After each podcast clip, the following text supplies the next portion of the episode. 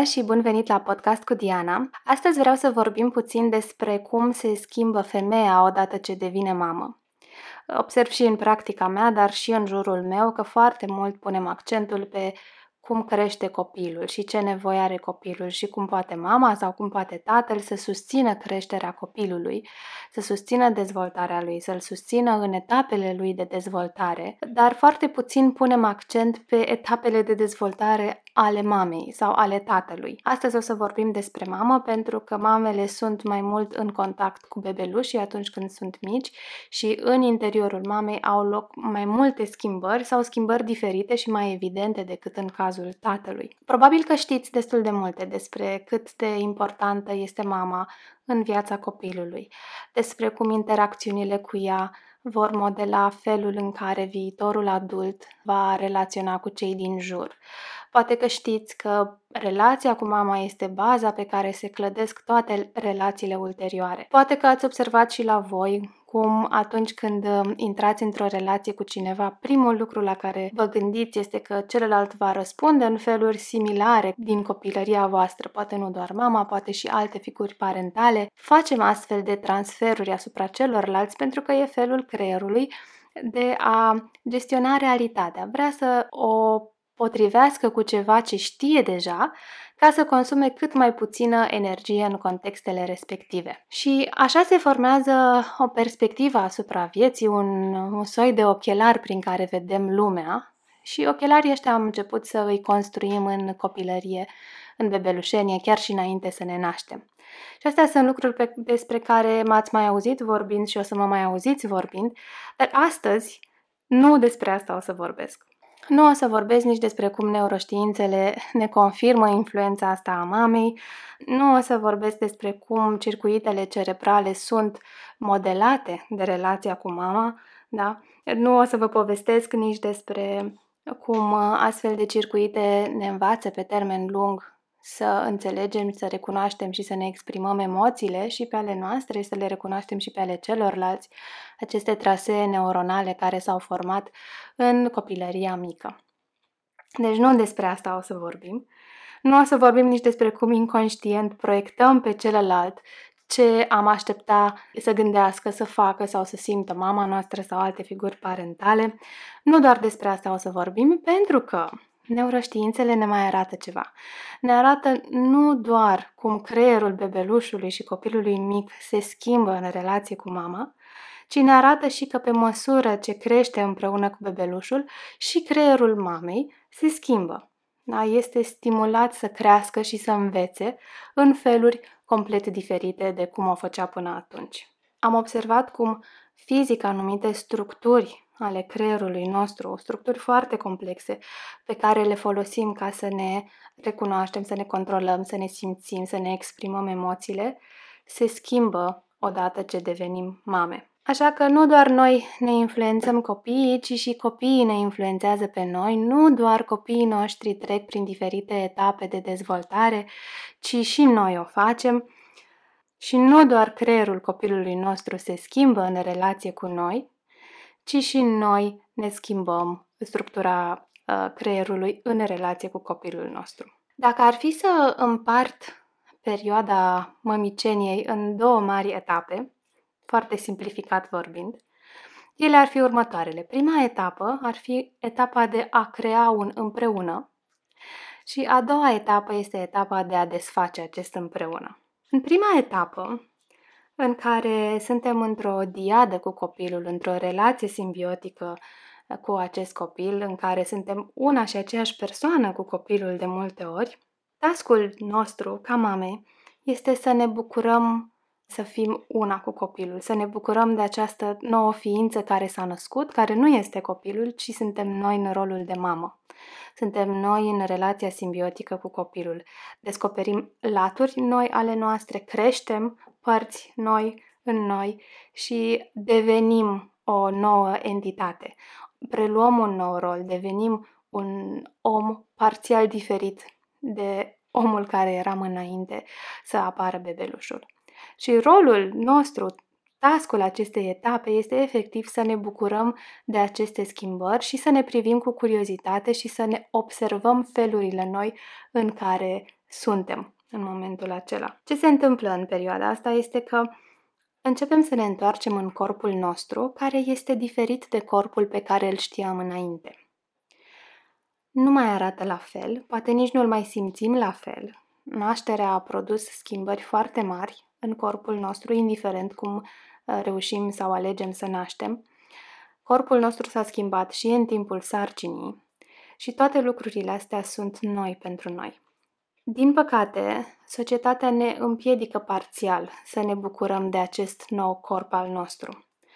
Pentru că unul din elementele principale în această etapă pentru a ne mm, recalibra în noul nostru rol este tascul legat de alăptare. Alăptarea este un element cheie în această etapă și uh, tascul nostru este să ne bucurăm de această activitate complet nouă și diferită de tot ce știam până acum.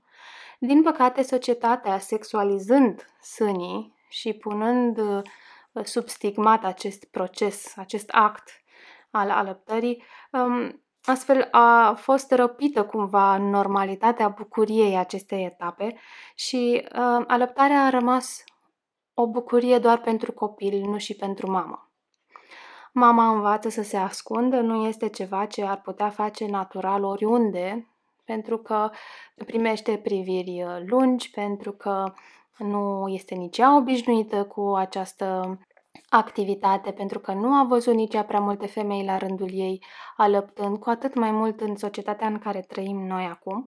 Se îngrijorează pentru că actul alăptării a fost medicalizat foarte mult, există foarte multă presiune despre cum crește bebelușul, dacă este sănătos, dacă nu este sănătos, există lapte praf la orice aruncătură de băț. Uh, foarte mulți medici recomandă laptele praf și astfel mama, în loc să se bucure de corpul ei, de noul ei corp, de noile lucruri pe care le poate face corpul, ajunge să se îngrijoreze și să nu-și mai îndeplinească tascul acestei perioade.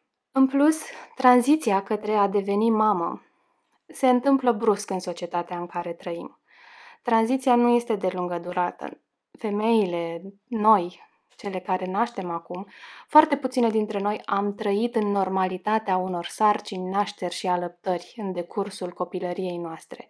Trăim în comunități mici, în familii nucleare și nu mai vedem în jurul nostru de când ne naștem și până când devenim și noi mame, alte femei care devin mame, alte femei care sunt însărcinate, alte femei care alăptează.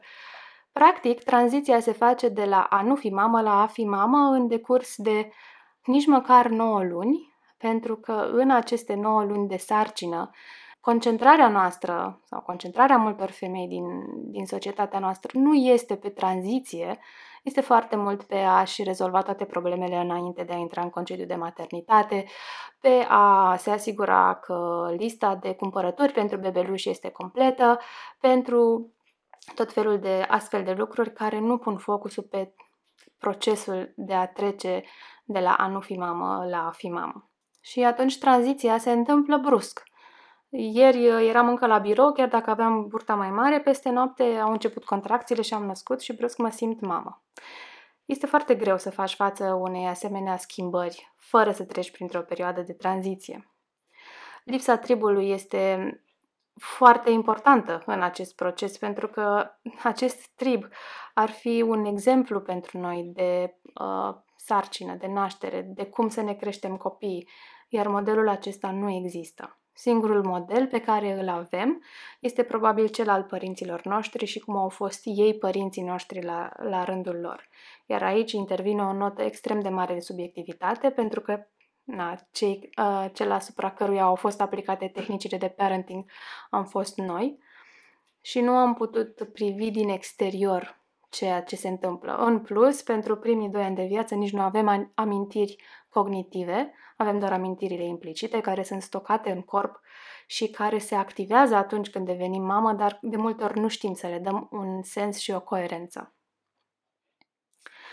În această perioadă, în această etapă de dezvoltare în care mama și bebelușul creează un împreună, apare și o schimbare în relația cu tatăl bebelușului. Și asta se întâmplă de multe ori fără pregătiri și fără discuții.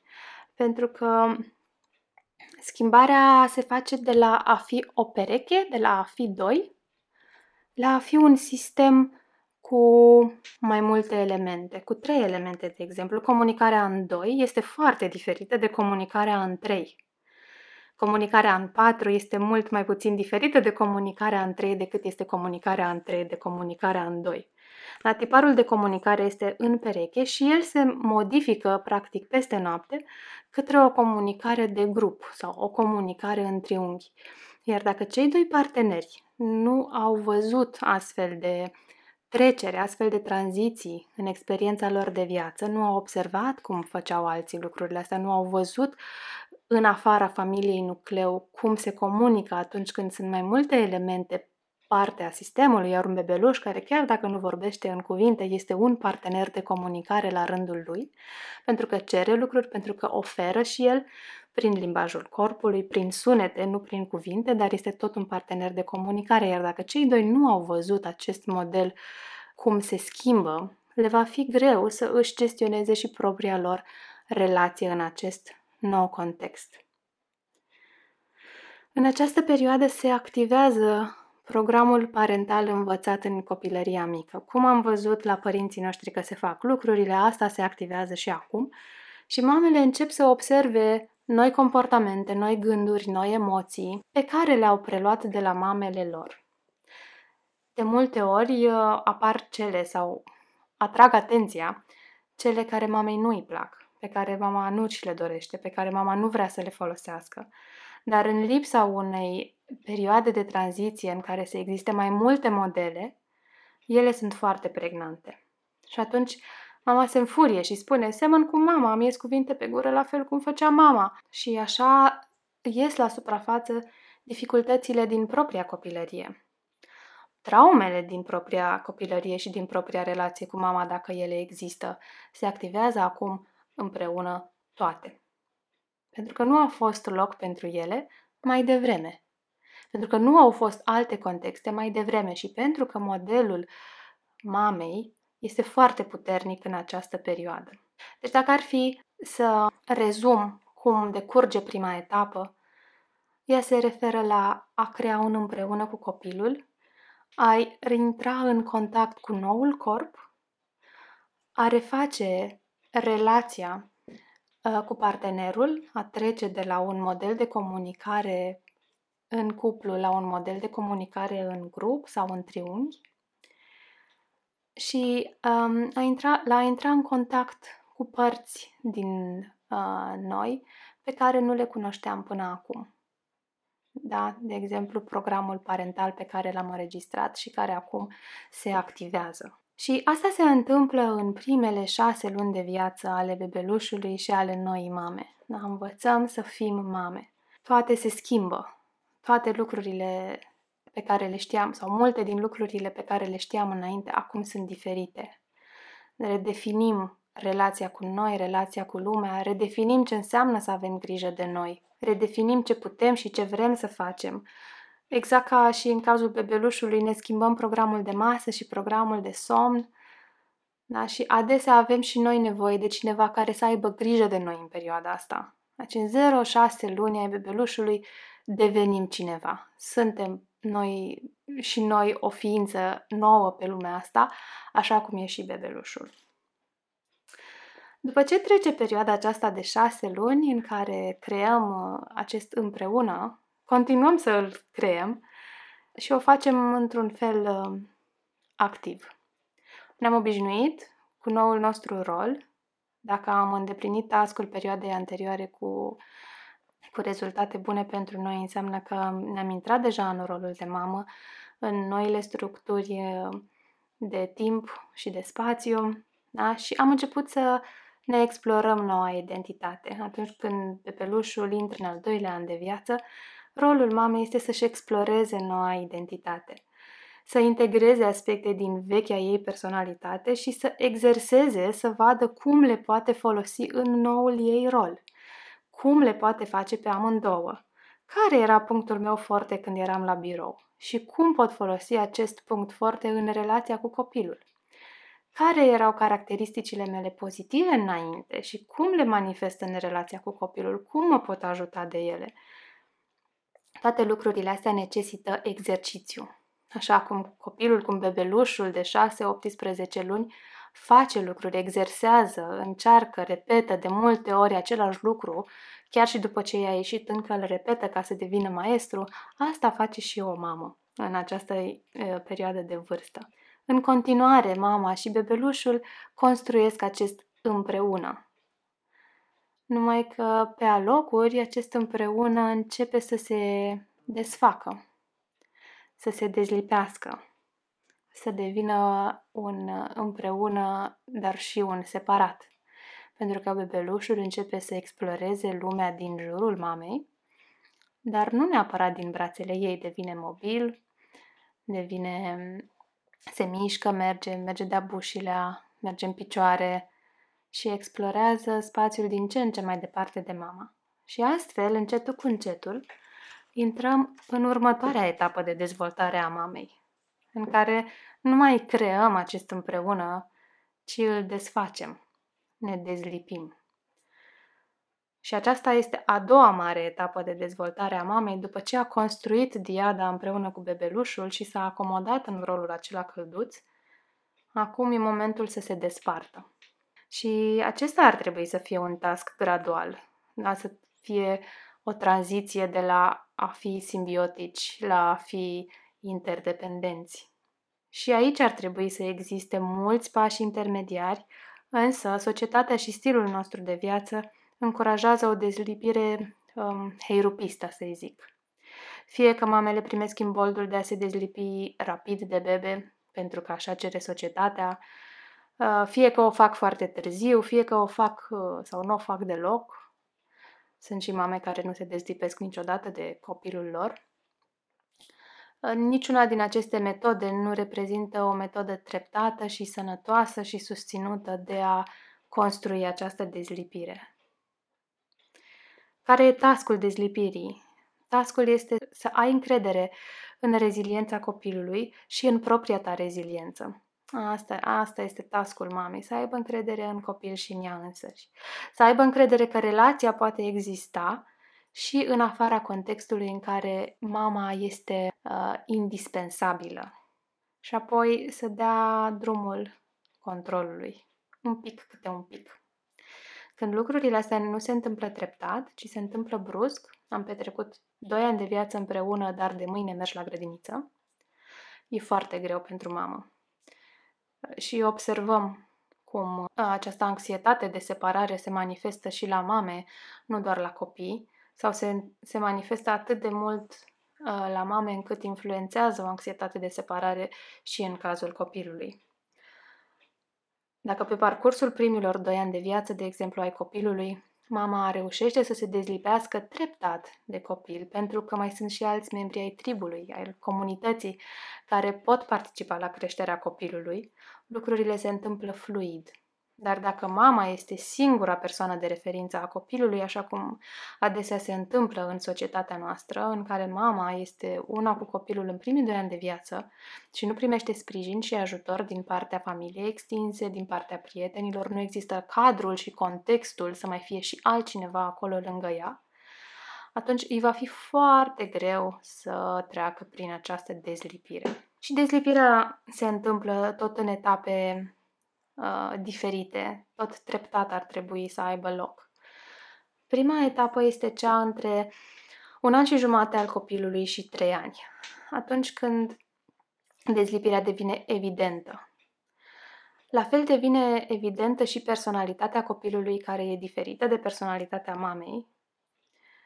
Și atunci copilul explorează noi moduri de a fi în relație fără să se mai aștepte ca mama să gândească pentru el.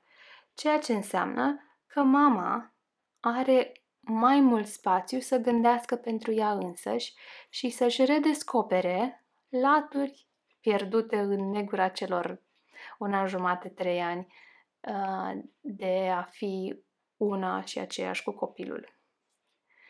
Mama reușește să primească spațiu, să gândească pentru ea, și copilul are și el spațiu să gândească pentru el.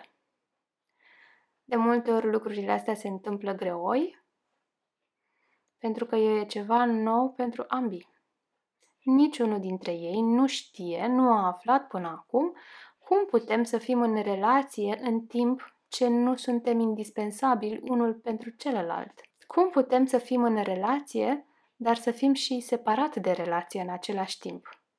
Dar mama până acum a știut cum să nu fie deloc mamă, apoi a devenit mamă și a aflat cum să fie mamă una cu copilul și acum află despre cum poți să fii mamă și să fii și altceva în același timp. După primii trei ani de viață ai copilului, mama trece într-o altă etapă, într-o etapă legată de identitate și putere. Deja, dacă lucrurile au decurs bine, identitatea mamei a devenit stabilă. Ei este clar uh, cum ar putea să fie și mamă și orice altceva în același timp. Câteodată îi e greu să nu se implice în identitatea și experiențele copilului. Dar dacă tascurile au fost îndeplinite la timp și într-un mod fluid, va reuși să o facă chiar dacă îi este greu. Și astfel, ea va avea puterea ei, pentru ea. Va avea timpul și spațiul ale ei, în timp ce și copilul va avea timpul structurat și spațiul structurat al lui. Și vor putea exista într-o relație sănătoasă împreună, în timp ce există un împreună, dar există și un separat. Există o structură de a fi împreună și o structură de a fi uh, individ separat de relație. Și așa intrăm în, în noua etapă, în etapa de structură, atunci când copilul este suficient de mare să iasă din bula protectoare a familiei extinse, a grădiniței și să intre în lumea reală. Și atunci când copilul intră în lumea reală și mama se întoarce cu aproape toată ființa ei în lumea reală în lumea mare, în lumea în care nu mai este doar mamă și în lumea în care de multe ori nu mai este în primul rând mamă. Câteodată e nevoie să aleagă un alt rol înainte de a fi mamă, iar copilul este suficient de mare cât să accepte um, această prioritizare care e diferită de ce se întâmpla până acum. Iar la sfârșitul acestei etape Diada a fost desfăcută cu succes. Copilul poate intra într-o etapă nouă în care să-și poarte singur de grijă în uh, lume, parțial măcar, în care copilului îi pot fi văzute laturile adulte și luate în serios, în care copilul poate să ia din ce în ce mai multe decizii pentru sine. Tascul mamei, desigur, nu este încheiat nici măcar atunci când copilul pleacă în lume, numai că relația dintre ei doi este diferită, iar relația cu ea însăși este diferită. Acestea ar fi etapele de dezvoltare prin care trece o femeie care a devenit mamă. Spuneam că sunt două etape mari, dar una care se întâmplă în uh, primii aproximativ 2 ani de viață ai copilului, între 0 și 18 luni, în care mama și bebelușul creează un împreună creează o relație simbiotică. La început ea este foarte puternică, apoi încetul cu încetul această relație începe să pălească, pentru că după primul an și jumătate de viață sau primii doi ani de viață, mama trece în a doua etapă, în cea în care rolul este să dezlipească această simbioză pe care a construit-o. Desigur, lucrurile astea se întâmplă în relația cu copilul, sunt co-create de amândoi parteneri în relație, de toți trei, dacă punem și tatăl la socoteală, dar noi aici ne uităm la mame și la tascurile ei. În uh, prima etapă, scopul mamei este acela de a se simți confortabil în noul ei corp și în noul ei rol și de a se bucura de acesta fi împreună tot timpul. Iar în cea de-a doua parte, Tascul ei este acela de a avea încredere în ea și în copil, de a avea încredere în reziliența ei și în reziliența copilului și de a avea încredere că relația poate exista și în afara indispensabilității. Acum poți să te gândești un pic la cum a fost trecerea ta prin aceste etape, cum um, ți-a fost ție să treci de la a nu fi mamă la a fi mamă în diadă, la a fi mamă care se dezlipește. Unde ți-a fost greu? În care etape simți că nu ți-ai îndeplinit uh, scopurile? În care etape simți că ai rămas blocată? Dacă simți că ai rămas blocată. În care etape ai primit ajutorul de care ai nevoie și în care dintre etape ți-a fost ușor. Și poți să te uiți la tine cu mai multă blândețe și cu un ochi mai puțin critic și să ții minte că, deși în tine s-a format acest copil și tu l-ai adus pe lume, nu este doar responsabilitatea ta să îl crești. Până data viitoare te las cu gândul ăsta indiferent câte luni, câte zile, câte săptămâni sau câți ani are copilul tău. Nu e doar treaba ta să crești copilul. Dacă vreți să îmi dați idei noi de episoade de podcast, dacă vreți să-mi spuneți despre subiecte pe care ați vrea să le abordez, dacă vreți să-mi dați feedback pentru episoadele pe care le-ați ascultat deja, vă invit să o faceți fie pe e-mail, adresa mea este diana, aronddianavijulie.ro, fie pe platformele sociale, de exemplu, mă puteți găsi pe Instagram după numele meu, Diana Vijulie, sau puteți intra pe site-ul podcast cu Diana, scris împreună.ro, podcastcutiana.ro, unde să ascultați și episoade anterioare pe care poate le-ați ratat și unde să-mi puteți lăsa și comentariile voastre. Vă invit să începem dialogul, să nu mai fie doar un monolog al meu și să ne auzim cu bine data viitoare.